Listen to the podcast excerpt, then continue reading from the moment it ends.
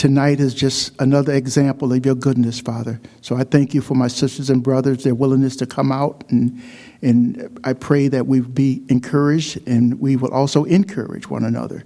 So we thank you for this. We thank you for how you bless us throughout this day and uh, how you just continue to just show us your mercies, Father, every day. So uh, thank you for this time that you set aside just for us. And we pray, Father, that we will be worthy of what you've called us to. So we pray uh, that your word will be rightly divided and that uh, every sister and brother that entered this place, and for those uh, who are viewing us remotely, Father, that you would just continue to show them your goodness, show them your mercy. We know you will. There's no doubt. You love us so much, Father, more than we'll ever deserve. And you just continue to show us your love in so many ways, even when we don't recognize it. So thank you again for just allowing us this opportunity to come together to fellowship. And may you be glorified in it. In the name of Jesus, we pray. Amen. Amen. Tonight, folks, we're going to dig into uh, 2 Timothy chapter 2, uh, verses, I'm going to say 1 to 13, but that's not a guarantee because it's 26 verses and uh, there's so much meat there. Uh, so I, I don't want to get ahead of the Lord. You know, whatever He has for us, that's, what, that's all I want us to receive. So, again, let's see what He has for us. I'm going to read 1 to 13, and then we're going to come back and dissect it. Verse 1 You therefore, my son, be strong in the grace that is in Christ Jesus, and the things that you have heard from me among many witnesses, commit them to faithful men who will be able to teach others also. You therefore must endure hardship as a good soldier of Jesus Christ. No one engaged in warfare entangles himself with the affairs of this life, that he may please him who enlisted him as a soldier. And also, if anyone competes in athletics, he is not crowned unless he competes according to the rules. The hardworking farmer must be first to partake of the crops. Verse 7 Consider what I say, and may the Lord give you understanding in all things. Remember that Jesus Christ, the seed of David, was raised from the dead according to my gospel for which I suffer trouble as an evildoer, even to the point of chains, but the word of God is not chained. Therefore, I endure all things for the sake of the elect, that they also may obtain the salvation which is in Christ Jesus with eternal glory. This is a faithful saying, for if we died with him, we shall also live with him. If we endure, we shall also reign with him. If we deny him, he will also deny us. If we are faithless, he remains faithful. He cannot deny himself. Thank you, Lord.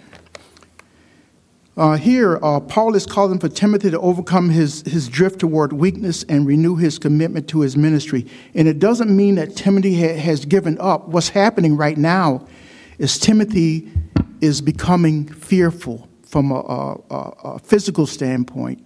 He's, he's aware of what Paul went through. He's aware of what's upcoming for Paul. And, and he's developed, uh, not spiritually, but uh, through, he's developed this, this, Paul refers to it as weakness. And he wants, Paul wants to renew his commitment to his ministry because when he first came about, uh, came on the scene, he was very fervent in everything. And now, as he's learning and, and I equate that to us, what we're going through. You know, some of us, when we were first saved, we were on fire. Some still are, uh, not all of us. Uh, and it doesn't mean that we've, uh, we feel any less, our heart is any less towards the ministry or the gospel. It just means that the world has had an influence on us. And, and the, the word tells us don't be conformed but be transformed. Don't be conformed to the world, be transformed by the power of their mind. And that's where we want to be. And Paul sees Timothy, and Paul used the word drift. He sees Timothy drifting away from that. So he, he needs to, he wants to encourage him even more. And so uh, Timothy uh, has heard the divine truth from which, uh, truth which God has revealed through Paul. And uh, Silas, Barnabas, Luke, and many others in the churches could attest to the divine authenticity of Paul's divine teaching. Timothy needed a reminder because he was affected by the many defections of Ephesus. And we'll talk about that a little later on, a few more verses, the defections of Ephesus. We've already talked about it in Timothy, but just as a reminder, Timothy was to take what he had learned from Paul and teach it to the other faithful men. These men with spiritual character and spiritual gift were to pass those truths to another generation. And that's what we're called to do. Uh, this process of spiritual reproduction began in the early church uh, as an Acts and is to continue until the Lord returns. That doesn't stop. Go and multiply. And that's what he calls us to do go and multiply. So our mission is to teach the Word of God. And as a result, the, the ones that we teach, teach the Word of God. Teach the Word of God. And, uh, and uh, as I said, until He comes back. There's no time when, okay, we've done enough. My mission is complete. Your mission is, our mission is never complete. Your mission is never complete. You're supposed to teach that Word until the Lord calls you home. When He calls you home, that's when you know that your work is done. But for now, that is our mission. That should be our desire. That is our heart. Teach that gospel be ready in season and out of season. And too often we're influenced by those around us. We're influenced by the world. Saying, yeah, well, you know, it, it's so hard because I can teach it at church, but I can't teach it at my job. And that's not true. If we do that, we're limiting ourselves to how do you teach? How do you reach people? And it doesn't mean that you've got to stand on the, on the table in the cafeteria and, and proclaim Jesus Christ. It just means that you engage others in conversation, encouraging conversation. Talk about the word. How do you teach? How do you how do I get away with teaching at work? You can.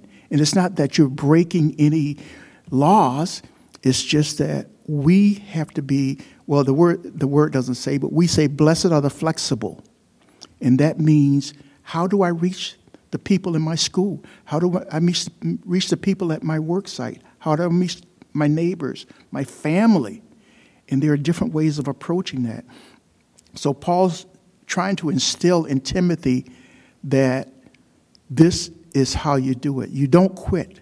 You be, you're prayerful in how you approach. You're prayerful in when you approach. You're prayerful in what you share with others it, so you don't be a discouragement. Verse 4 talks about, You therefore must endure hardship as a good soldier of Jesus Christ. Soldier refers to uh, the Christian life as warfare against the evil world system, uh, the believer's fleshly nature, and the enemy of our soul. Paul is dealing with the conflict against the hostile world and the persecution. Paul dealt with this, and we're no different. Even today, uh, it depends on how we define persecution. You, we went through a season where the churches were closed, but the bars were not. That shouldn't be, from our perspective. But again, the world is not our friend. This is not our home. You're passing through. So once in a while, we don't carry signs, we don't go thumping heads, but we have to make our voices known. We have to stand for what we believe. If you're going to preach the gospel, then you got to also stand for it. You got to go out and do things that you may not be comfortable with. And being a Christian is always not about being comfortable. Actually, far from it in most cases. It's just a matter of, Lord, what do you want me to do? What do you call me to do? And, and be, be sincere, be open in that. And uh, the, the, uh, in, in, James, uh, James 4 4, it talks about, uh, it says, adulterers and adulterers do not know, do you not know that friendship with the world is enmity, enmity with God? Whoever therefore wants to be friend of the world makes himself an enemy of God. You cannot serve two masters. That's what the Word of God says. You cannot. And cannot means it's not possible.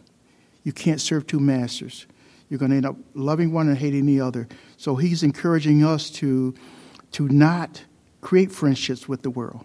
He's encouraging us to know that those adulterers and adulteresses uh, will co- commit friendship, uh, friendship with the world if we'll let them.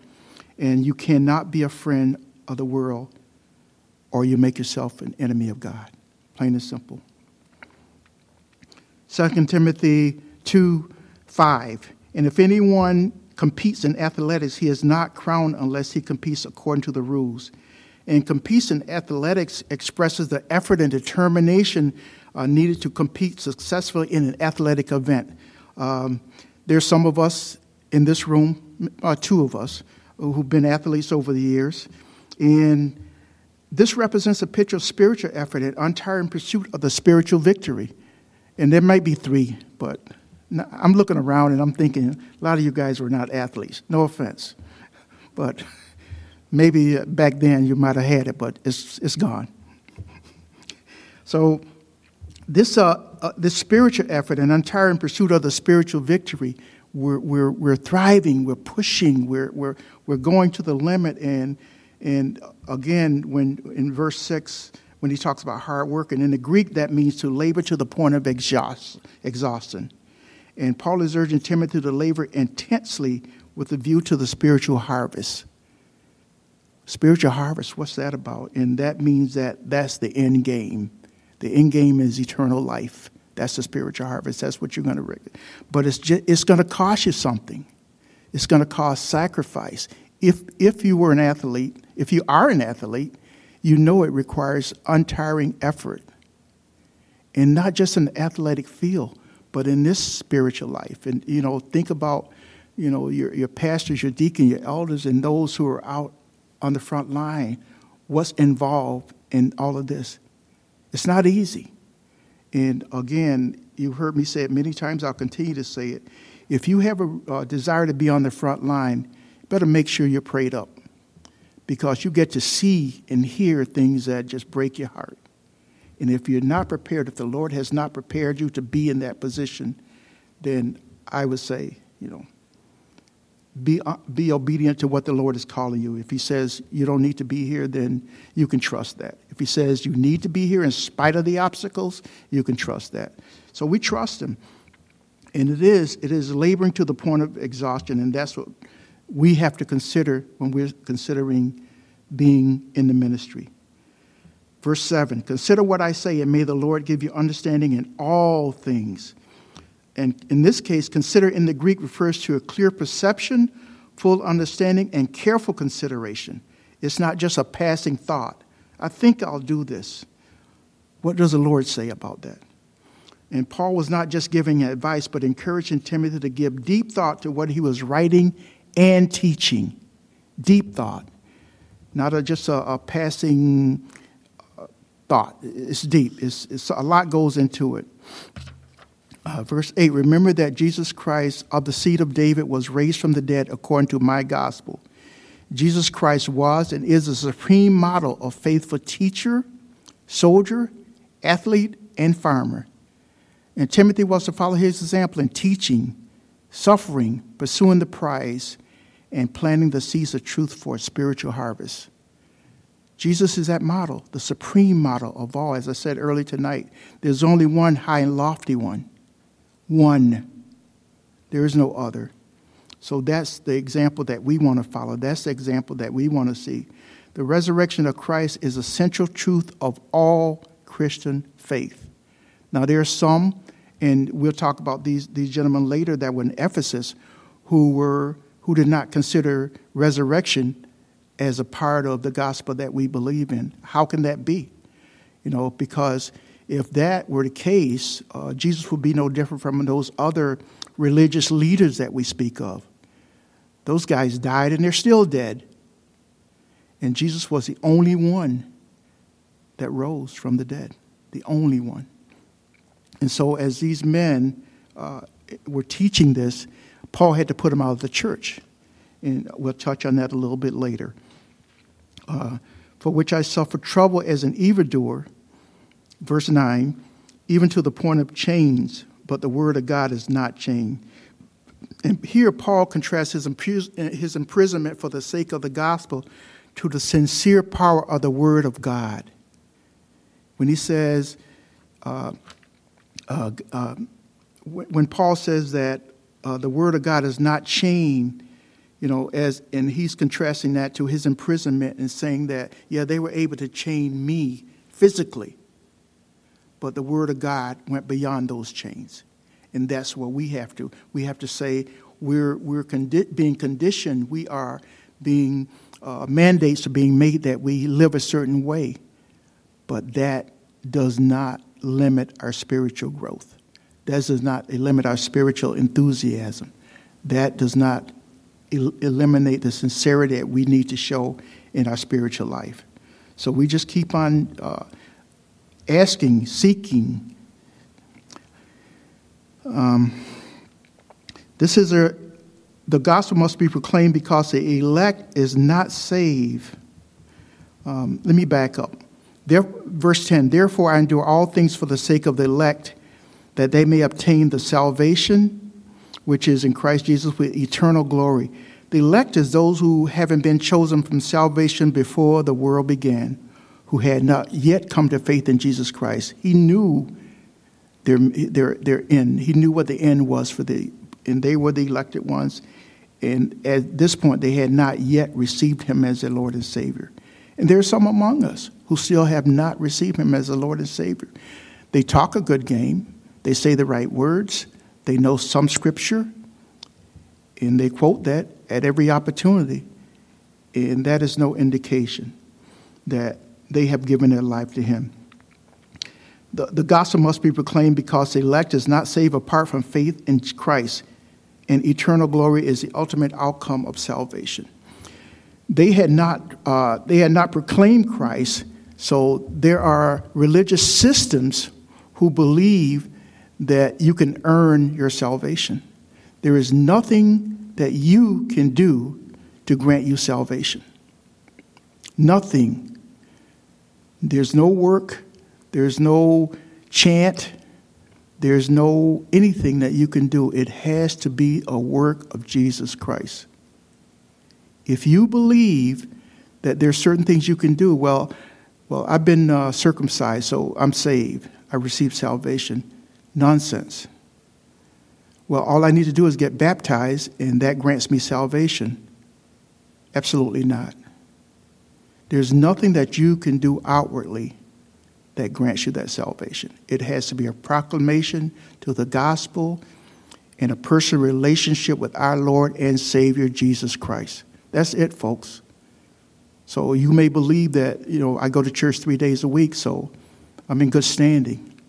Uh, don't be surprised.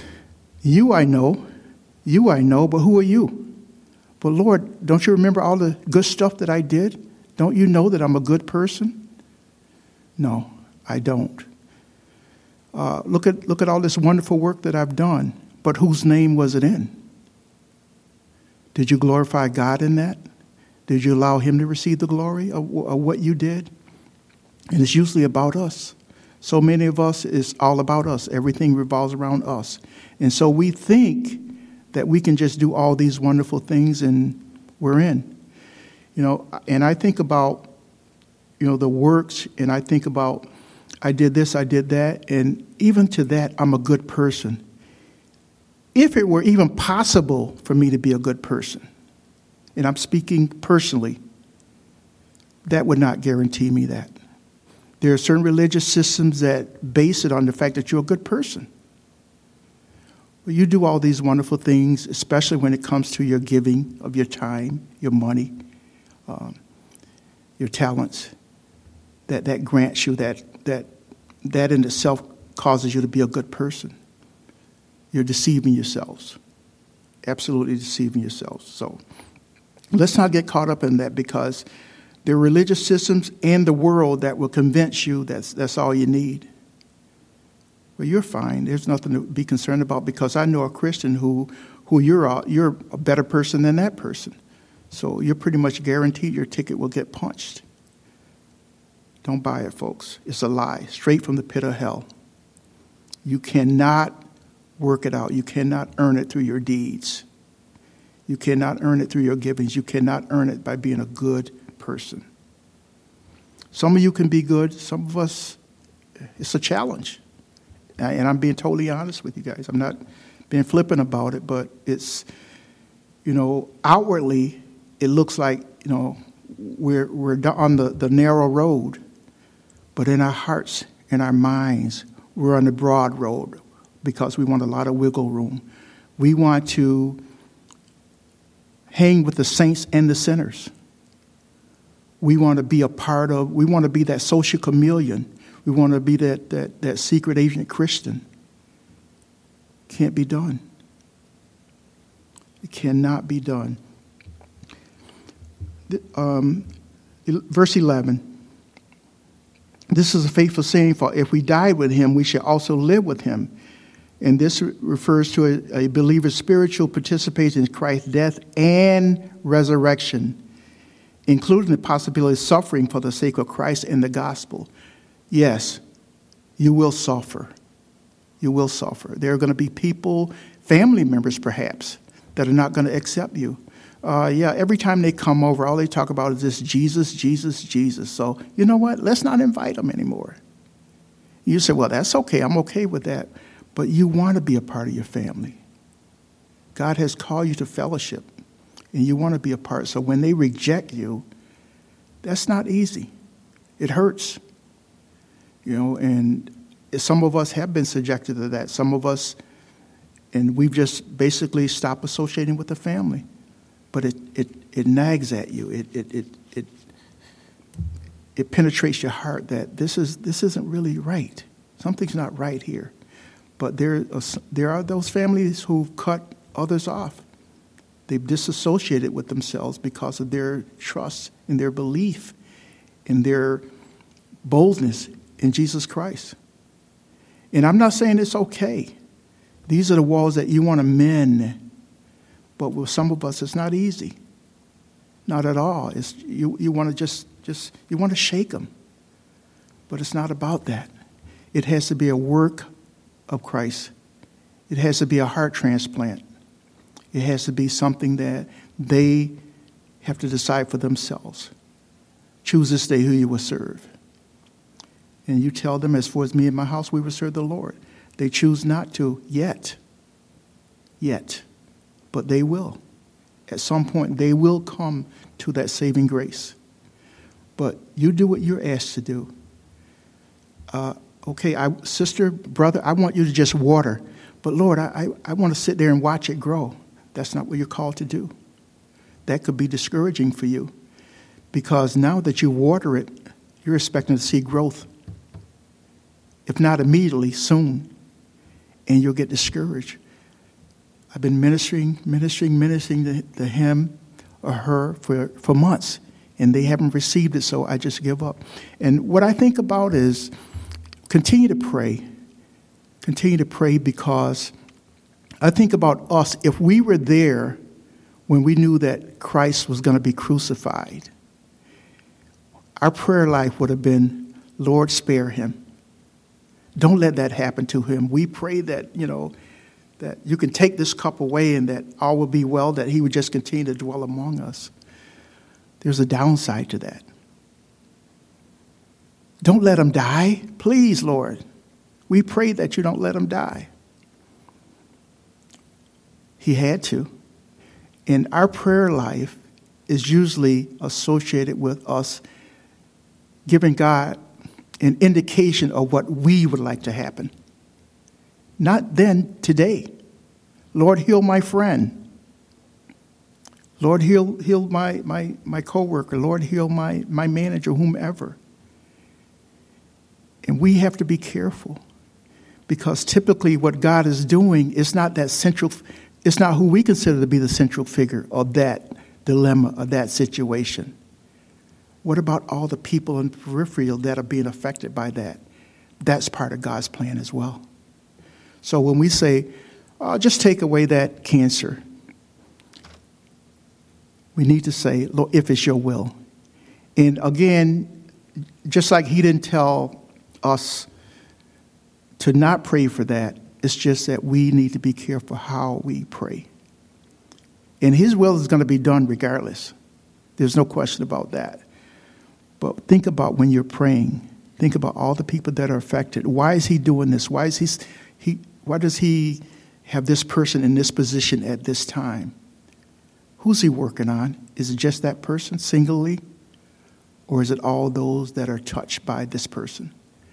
We need to think about that. Think about that in your prayer. So when, when that dad or that mom is sick, think about the kids that are being affected by it. Pray that His will will be done throughout that whole deal. That's what we need to pray. And that's what Paul is praying for Timothy because he knows that the influence of the world is strong. Paul knows that. And he knows what Timothy has seen. Timothy has seen men thrown out of the church for being false preachers, false teachers. And that's having an impact on how he feels even now. So uh, Paul and, and, the others that I mentioned uh, earlier uh, have uh, been fervently praying that Timothy would, would just rely on the Holy Spirit to guide him.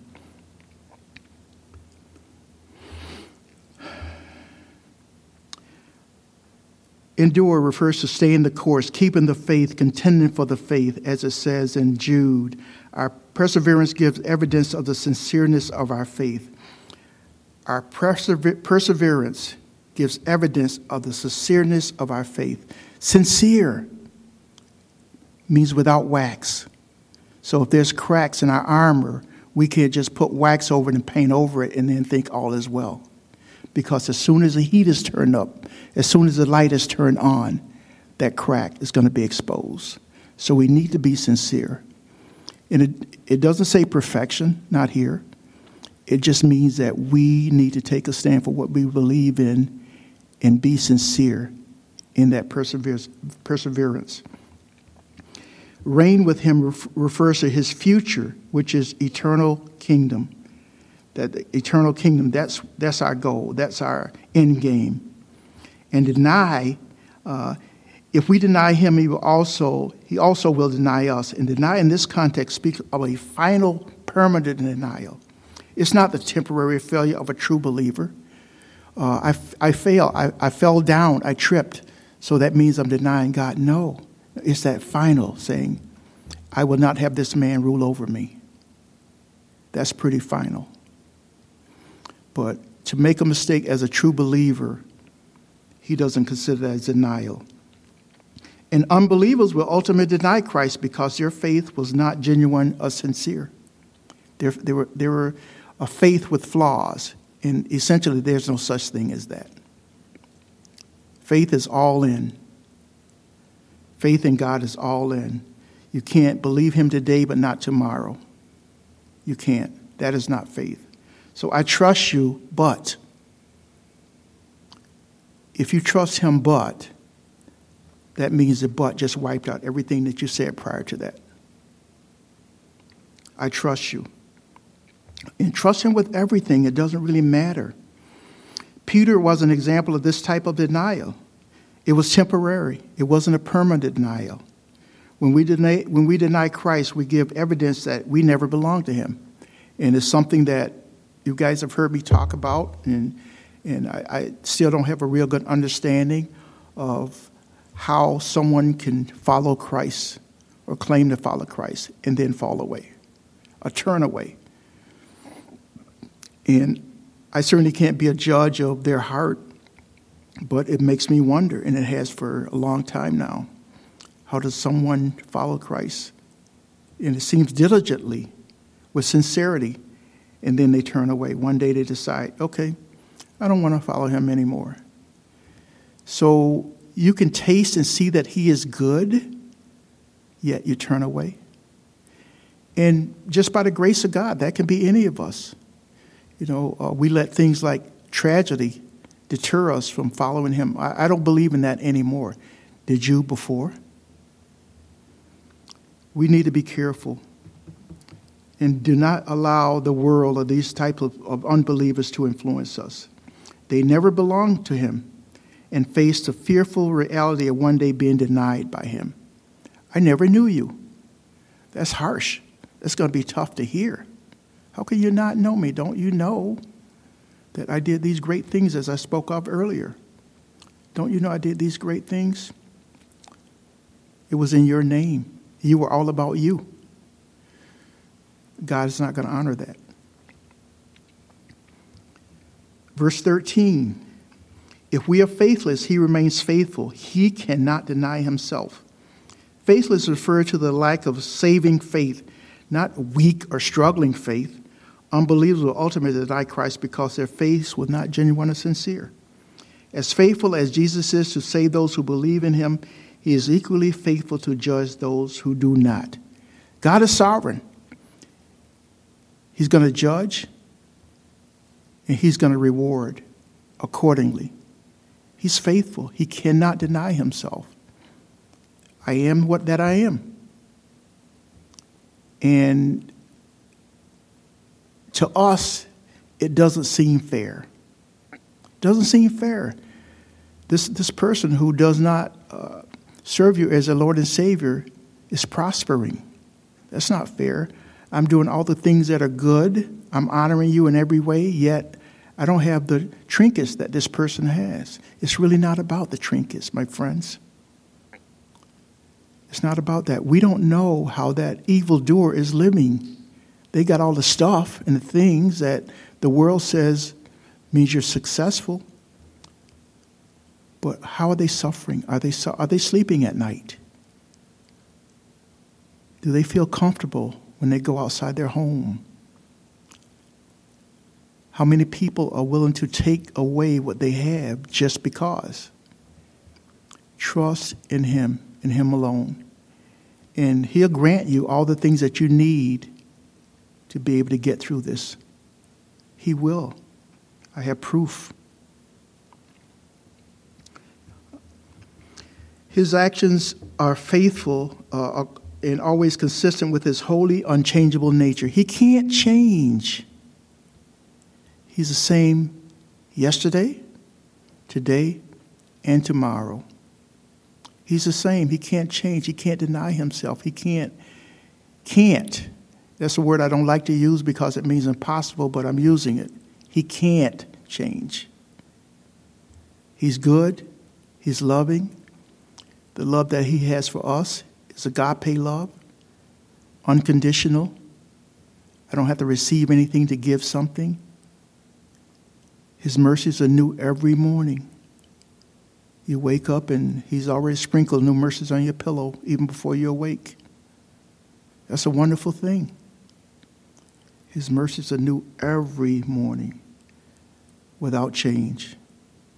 We can, we can depend on that. And we're going uh, further than I thought we would, but that's okay. Verse 14 Remind them of these things, changing them before the Lord, not to strive without wounds, without words, but to no profit to the ruin of the hearer.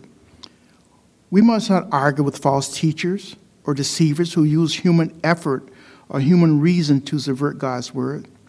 This is not only foolish, as it says in Proverbs 14 7, and futile, as it says in Matthew 7, but dangerous, as it says in verses 16 and 17. In this chapter, 2 Timothy chapter, uh, chapter 2, verses uh, 1 through with verses 16 and 17, it talks about the danger of listening to these people, these false teachers or deceivers and they come in with human logic, human reason to subvert God's word. Again, it's foolish, and it says that in Proverbs 14 7. It's futile, it says that in Matthew 7 6. And it's dangerous, as it said in 2 Timothy uh, chapter 2, verses 16 and 17. Now, in this chapter, this is the first of three warnings to avoid useless arguments. That's what he's referring to useless. You can stand there and you can debate God's word for an hour and a half. At the end of that hour and a half, what changed? They didn't sway you, or you didn't sway them. So, what was that all about? And uh, again, what he's cautioning us against about arguing or debating God's word. God's word is, is right there. We're both looking at the same thing, and so what it may come down to is how you interpret it. And we shouldn't. Let Scripture interpret Scripture. Well, I can pull out a scripture that support anything that I want to do, regardless. Anything. And, and I have in some cases. where it says that uh, the man is the head of the house, so you better get in line. Uh, nonsense. So many others. So many directions that we can go in, and we can, we can, we can manipulate that scripture to say pretty much anything that we want, to, to support anything that we want to do or not want to do. Well, if God didn't want me to go here, He would have stopped me. No, that's not the God we know. He's a God of free will. He's a God that says, okay, if you want to go down that dead end street, have at it. He will do that because He loves you. He will stop you because He's sovereign. He will let you go because He's sovereign. He's sovereign. He created you to choose the road that you want to go down, the path that you want to go down. And He's going to allow you to do that. And there are times when we say, "What? you know, we would be better off if He took away free will. No, you wouldn't. No, I wouldn't. Because now there's nothing to cause us to, there's nothing to hinder our desire to just be fleshly. So if he did that, or he can just say, okay, I'm going to control you, I'm, I'm going to make you love me. Is it possible to make someone love you? Real, real love. Is it possible? And he knows that. And sometimes we want to push it, we want to make things happen, and that's where we get in a whole lot of trouble. Anyway, uh, we'll talk about the other two warnings that he gives about avoiding useless arguments. But let's continue. Verse 15 Be diligent to present yourselves prove to God, a worker who does not need to be ashamed, rightly dividing the word of truth. And, and it says, Be zealous, be persistent in accomplishing a goal. Be zealous, be consistent. Give maximum effort to impart God's word completely, accurately, and clearly to the hearer. This is a means of countering the effects of false teaching. How do I know a lie? You know a lie by comparing it to the truth. God's word is true. And so you'll know a lie if it doesn't line up with God's word. That's the only way you're going to know. Rightly dividing uh, equates to cutting it straight. This is reference to the exactness demanded by such trades as carpentry, masonry, leatherworking, and tent making, which both Paul and Timothy understood. Cutting it straight, rightly dividing the word. So now that you're handling God's word, precision and accuracy are required in interpretation because interpreter is teaching and preaching God's word. Anything less is shameful. If you are not rightly dividing the word, that you're doing a disservice to the hearer or hearers, you're doing a disservice to yourself, and you're doing a disservice to God. And that's shameful. If you don't know the word, then you need to dig deeper. You need to dig in. You need to know this word must be rightly divided, it must be cut straight.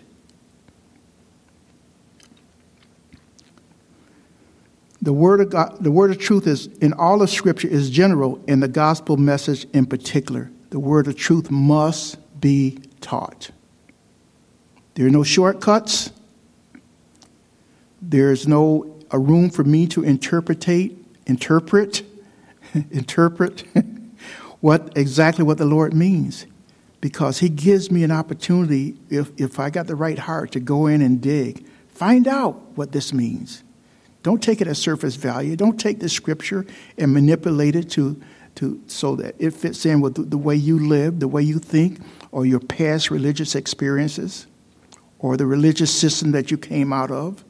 Well, this is what we've always believed as whatever, as this, this, this religious organization. But what does the Word of God say? Did you dig, were you Berean like in your search? Be like Bereans. Go and dig in. Dig and take the time to go in and open up your mind before you open up your mouth. Open up your heart before you open up your mouth. So important, folks. Uh, verse 16 but shun profane and idle babblings, for they will increase to more ungodliness. Those who continue after the processes this is those who continue to, to uh, sin after the process is carried out. Timothy was to guard the truth, and that's the divine revelation that God committed to his care. Every Christian has that sacred trust to guard the revelation of God. Every Christian.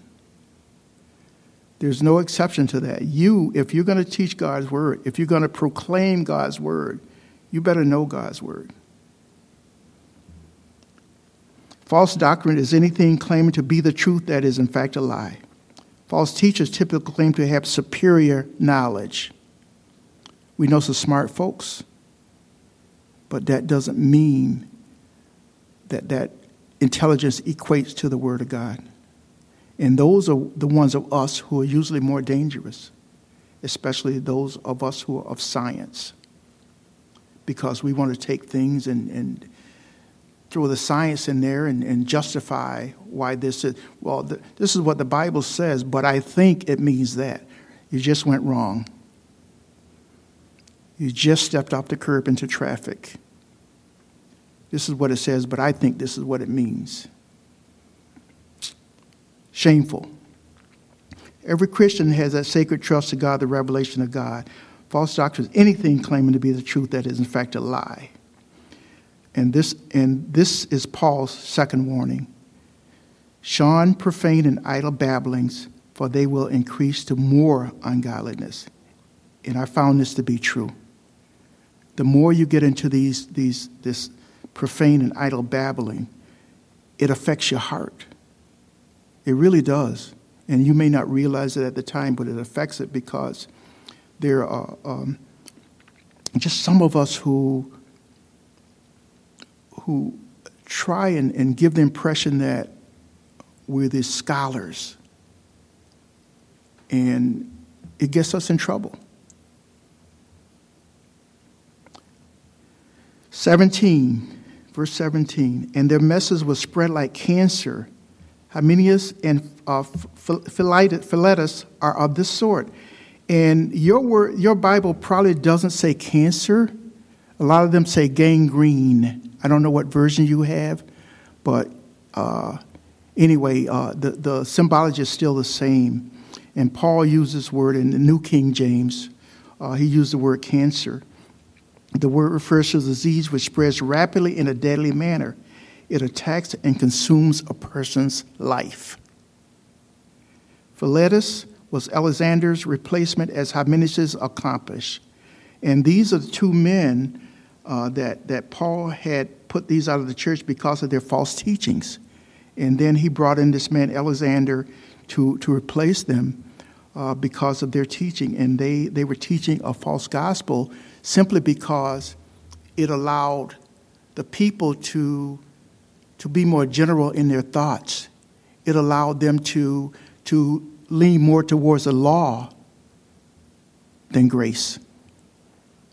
And these were people who just said, this religion thing is just too hard. It's too hard to keep all these commandments. It's so hard to do this. And so they would rather have it where, even, even the, the, what I mentioned earlier about the fact that resurrection was not part of, of, of what they taught. Jesus died for you, for me, and now he wants us to live for him. But they never taught resurrection, these two men specifically.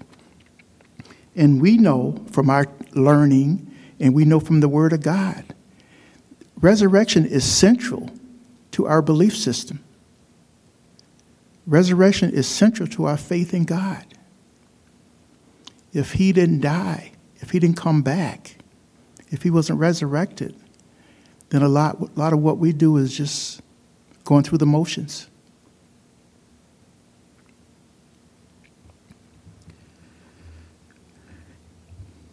Verse 18 Who has strayed concerning the truth, saying that the resurrection is already past, and they overthrow the faith of some. Hymenaeus and Philetus uh, devise uh, the reality of a believer's bodily resurrection. Believer's bodily resurrection. They taught that the believer's spiritual identification with Christ's resurrection was the only resurrection, resurrection they would experience, and that had already happened. Where did that come from? if these men were truly teaching the Word of God, there is just no way they could, they could eliminate that. They chose to because they were trying to draw the people to them. And I'm going to create a path of least resistance. I'm going to create a path, at least some of believers thought so. I'm going to create a path where it's really not that hard for you to accept what the Lord is doing in your life. You don't have to do that. You don't really have to go through these motions. Just, just believe what I tell you, and that's it. And unfortunately, for these men, they were leading people to them, and more people were falling away from the true teaching of the church, the true teaching of what Paul had taught and what Timothy was continuing to teach. They were falling away from that. And Timothy was affected by that because he saw these men, these men doing this. But Timothy, at that point, was a respecter of person, which we can ill afford to be. And he thought, well, these men, you know, they're, they're uh, seasoned veterans, uh, you know, elders, so they must know what they're talking about. And even though he saw this, Timothy didn't know what to do about it. So that's why Paul continued to encourage him, Timothy, these, these things must be. You can't respect them for their, their tenure, you can't respect them for their knowledge, you can't respect them for anything. You've got to put them out. And Timothy did this wasn't easy for Timothy. He was a young person and very he was learning. I'll leave it at that. He was learning, so there were some things that he struggled with. Again, nothing new under the sun. Sometimes we have to take those measures.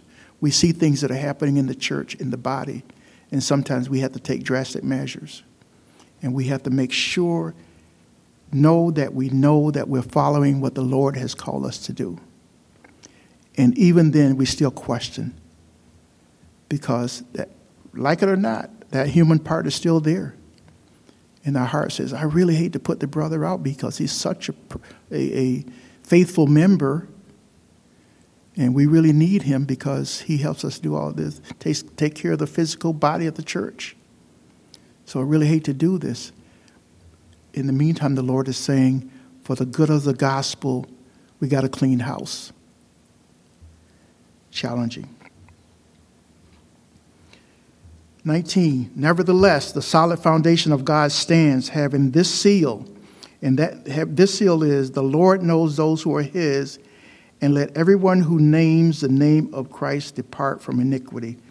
And this, this solid foundation of God refers to the church which cannot be overcome by the forces of hell. The gates of hell should not prevail. This church is made up of those who belong to the Lord. That's what a church is. Church is not this physical building. A church is the hearts that are combined to honor our Lord and Savior. That's what the church is. And this seal that he speaks of is a symbol of ownership and authenticity. We know who he is and we know whose we are. It's so important to, to just allow that to be imputed and ingrained in our very being. I know who I am. I know whose I am. And Paul gives two characteristics of this with the divine seal of authenticity. Authenticity. I'm not going to go into them, but I'll just give you the reference scripture. They are Numbers 16:5 and Numbers 16:26. Uh, the first one is going to talk about the Lord knows those who are His, and the second one is let everyone who names the name of Christ depart from iniquity. So that's where you'll find the Lord, uh, how he, he gives you uh, the references to that, and, and it talks about characteristics. And you can see, uh, you can read about these two characteristics and determine if they are, if they are visible in anybody that we know. So Numbers 16.5 and Numbers 16.26. Verse 20. But in a great house, there are not only vessels of gold and silver, but also of wood and clay, some for honor and some for dishonor. In the Greek, this word vessel is a very general, is very general and used to describe various tools, utensils, and furniture found in the house. In a wealthy home, vessels made of gold and silver were used for uh, honorable purposes, such as serving food to the family and guests. and those vessels made of wood and clay were not used for any honorable use, but rather those were used for disposing of garbage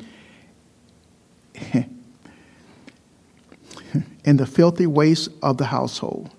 And I was thinking about, you know, when when talk about using vessels, I was thinking about two men and how in in the Word of God they came from a diverse place to something that was totally different. Uh, Moses started in a mansion and ended up in the desert. So he, he used that vessel in both places. Uh, David started in the desert and ended up in the mansion. So he used them in diverse places. He was able to take that vessel of honor or vessel of dishonor and then use it in a different way. So that's us. I don't know the background of anybody in this room, but I do know that we can't say, I know he's going to use me because of this, or he's not going to use me because of that. He'll take that vessel of dishonor and use it as honor. He'll take that vessel of honor and use it to dishonor. And that's how Jesus works. He's not a respecter of person, so he's not concerned about how great you are at whatever it is you think you're great at. He can use you in a totally different place with a totally different mindset of what you think you have to offer. We just need to be open to Him. And if we're open to Him, our hearts are open to Him, our minds are open to Him, then He will use us according to His will. And that should be our prayer. Lord, use me. Use me up. And don't be concerned about what type of vessel you're going to be in His kingdom. That, that shouldn't be concern of yours. He knows what's best. And He's going to mend you, He's going to mold you, He's going to break you, whatever He's got to do to make you into that vessel that He sees fit or appropriate. So it's not our concern. Just give him an opportunity to use you as a vessel. And that was uh, that's uh, challenging for us because we want to give him our strengths. We do. When I when I serve the Lord, I'm going to let's just say I have musical talent hypothetically. Okay, Richard, I'm going to teach you how to play a piano. Yeah, get real. but the point is, we never know. You don't know. You have potential for anything that He wants you to be, anything that He wants you to do. You have that potential. So let's not limit ourselves. Let's be open to the gospel in every way, regardless. And there's some sitting now who don't, who may not even at this point realize what their gifts are. And maybe he's shown it to you, but you're kicking against the goad because you, I don't want to do that. I don't. Moses tried it. I'm not worthy. I stutter. I'm not eloquent. But he used them. And throughout the whole Bible, there were men and women who were just not those honorable vessels, but he used them. Somehow, some way, they ended up in Hebrews 11. What's up with that? Doesn't he realize that David, are you serious? Don't you realize all the things that this guy did? And yet, you know, he's there and, and so many others. I mean, we could just go on and on and on. Uh, in order to, to be that servant, we, uh, we need to thoroughly clean out or completely purge. And we are called to exercise wisdom and discernment through the Spirit to realize that we need to separate from all who claim to serve God but do so as filthy implements useful only for the most dishonorable duties. And in that, we have to be careful when they say, hey, don't judge me, man. Because essentially, it may be perceived as that. We're exercising wisdom and discernment. We're listening to the Lord, and He's saying, uh, I really don't think that this would be a good group for you to hang out with or this person, I don't think it'd be a good mix for you because of where I have you right now. They could be a discouragement. Make sure that we're listening to him. Absolutely. Wisdom and discernment. And we, if we, he says, separate yourself, then that's what we do. Uh, 22, flee also youthful lusts, but pursue righteousness, faith, love, peace with all those who call on the Lord out of a pure heart. Pure heart. Pure, that's important that we, we include that word. Uh, and there's a reason why he says, call out the Lord out of a heart. Because when I think of heart, my mind just goes to Jeremiah. But he says, out of a pure heart, clean, righteous. Uh, this useful lust does not merely refer to illicit sexual desire, but also such lust as pride, desire for wealth and power, jealousy, self excuse me, assertiveness, and an argumentative spirit. When we hear flee youthful lust, our mind usually goes to illicit sexual desire, but it's well beyond that. And if we look at these closely, we might recognize something in there that, that does apply to us, even if that doesn't. Pride. More than likely, we can relate to that. Desire for wealth and power, maybe not so much. Jealousy, perhaps. Self assertiveness, possibly. And an argumentative spirit. Hmm, could happen. Look at yourself and ask yourself are you fleeing those useful lusts? Are you fleeing whatever it is that you're dealing with, that you're struggling with? Are you fleeing it? And are you following the Lord's plan for how He wants you to escape? He always leaves an escape, a way to escape these things. So even if it's a pride issue, there's a way out through, through, through the Holy Spirit. No matter what it is, if it doesn't line up with God's will, God's way, He gives you a way out. But He still allows you to decide whether you're going to take it. Verse 23 but, but avoid foolish and ignorant disputes, knowing that they generate strife. This is Paul's third warning to avoid useless argument with false teachers or deceivers. Heed those warnings, my friends, because they can be dangerous. 24 And the servant of the Lord must not quarrel, but be gentle to all, able to teach and patient. And it does not say, and the servant of the Lord should not quarrel. Must. The word must indicates that it's absolutely mandatory for church leaders. It is not a suggestion. You must not quarrel. You must be able to teach, which means you're skilled in teaching. The preaching and teaching of God's word is the, over, is the overseer, pastor, elders' primary duty. There are others, but those are, that's the primary one. Teaching, teaching, skill in teaching, preaching and teaching the word of God. That should be a top priority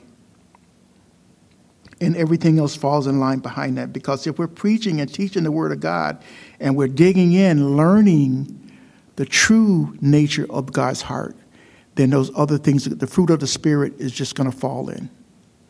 Not just fall in, but because we're following Him, because we know His heart, because we have a desire to be like Him, the fruit of the Spirit is just going to be, just going to fill us from that point on. And that doesn't mean that we're not going to fail. We're still going to have spots. We're still going to have wrinkles. We're going to have blotches. We're still going to have those things, but it doesn't mean that we fail. So just continue to, to seek his face in everything. 25, in humility, correcting those who are in opposition, if God perhaps will grant them repentance so they will know the truth. Those in opposition are primarily unbelievers but also could include believers deceived by the foolish and ignorant speculations of the false teachers and possibly the false teachers themselves. Primarily unbelievers, but could also include believers who are deceived. And as far as deception, even the elect, if possible. So no one is totally protected from being deceived. Started in the garden, and it continues today. No one. All true repentance is produced by God's sovereign grace, and without such grace, human effort to change is futile. You can't do it. It's God's grace and God's grace alone, His sovereign grace, and no human effort can change that. None. No matter how godly you are, no matter how close to the rock you're, you're lashed in, no matter what you do uh, that you consider earning your salvation, not happening. When God by grace grants saving faith, it includes the granting of repentance from sin. Neither is a human work. Faith includes the granting of repentance from sin, and it grants, by grace, it grants saving faith. No human can pull that off. you you've got a flesh nature. You're limited. And God likes God it has to be that way. It has to be that way. If we could just work it out, then there's some who just it'll never happen. It'll never happen. And when you think about the things that the reason that we gave our lives to the Lord is because there were some things in our life lives that we could not control. Lord, I've been trying to kick this habit, whatever it may be. They're, they're numerous. And I just couldn't do it. I couldn't do it. Through, through prayer and supplication, the Holy Spirit knew that you were sincere. He read your heart. He knew that you were sincere, so He took away that thing. And now you don't think about it anymore. And I mentioned the last time, it could be, there's so many things that fall under that umbrella. It could be a bad relationship. It could be a habit. It could be drugs. It could be alcohol. And some of you have probably come from those arenas, but it doesn't really matter what it is. We've all had them. Because when we came to Christ, we came to Christ from something that was less than Christ. That's why we chose who we want to follow. And there's a reason. And now, if He can do that in my life, in your life, is there anything too hard for God? I don't know of anything, not yet, but He's teaching me every day. 26. And that they may come to their senses and escape the snare of the devil, having been taken captive by him to do his will. Deception is Satan's snare. Again, the Lord protects us by keeping Satan on a leash, knowing that he can't do any more than we allow. He can't do any more than God allows. So, so don't, don't give him um, credit for saying, well, the enemy caused me to do this. The enemy will do all that we allow and more. My, his idea is to, to deceive you because he's a schemer, he's clever, and he's a purveyor of lies. So all those things can have an impact, a negative impact on each and every one of us. So we can't allow this to happen. We can't allow ourselves to be drawn into the things of the world. And again, the more that we allow, the more that's going to be put on us. Oh, they're conforming. Okay, let's see if we can inject more into that. We want to, we want to control them, we want to manipulate them. And that's what the world will do to us. It will draw us in, it will keep drawing us in. And the sad thing about it, the world doesn't have to change its methods. It drew you in 5, 10, 15 years ago, and it can draw you in today. Well, not me, brother. I found the Lord and I'm strong. I'm, I'm locked in. I'm, I'm chained to that rock. Okay. The problem with deception is you don't know you're being deceived. That's a problem. Again, no one's immune. Trust God. Trust that He knows what's best for you. Trust that He has a plan for you that can't fail, that won't fail. He can't lie. He's not able to lie. And He's begun a good work, and He will be faithful to complete it. You can count on it. uh, everybody in this room has proof of that. Think about how God is blessing you, and you don't have to praise Him for what happened in, you know, 2000. Praise Him for what happened today. He's working in your life right now. He's doing great things in your life. Just the fact that you're sitting here, just the fact that you're, you're tuned in up there, folks, the fact that you're there, you're listening, you're interested in what God has to say through whatever vessel He uses. He's, a, he's got a plan, a masterful plan. And why do I serve him? I serve him for two reasons. First reason, I don't know any better. And the second reason is, I don't know any better. Heavenly Father, we just thank you for this time that you set aside just for us. And I just pray, Father, that your word was rightly divided. If I had said anything that caused uh, my sister or my brother uh, tonight to, to be discouraged, I pray that you would erase it from our minds even now. So we just give praise and honor to you as our Lord and Savior Jesus Christ. And we know, Father, that you just continue to love us in spite of ourselves. So we thank you for what you've done. We thank you for what you're doing. And we thank you for what you're going to do. May you receive the, the, the glory in everything that we do and everything that we say throughout this day and forevermore. In the name of Jesus, we pray. Amen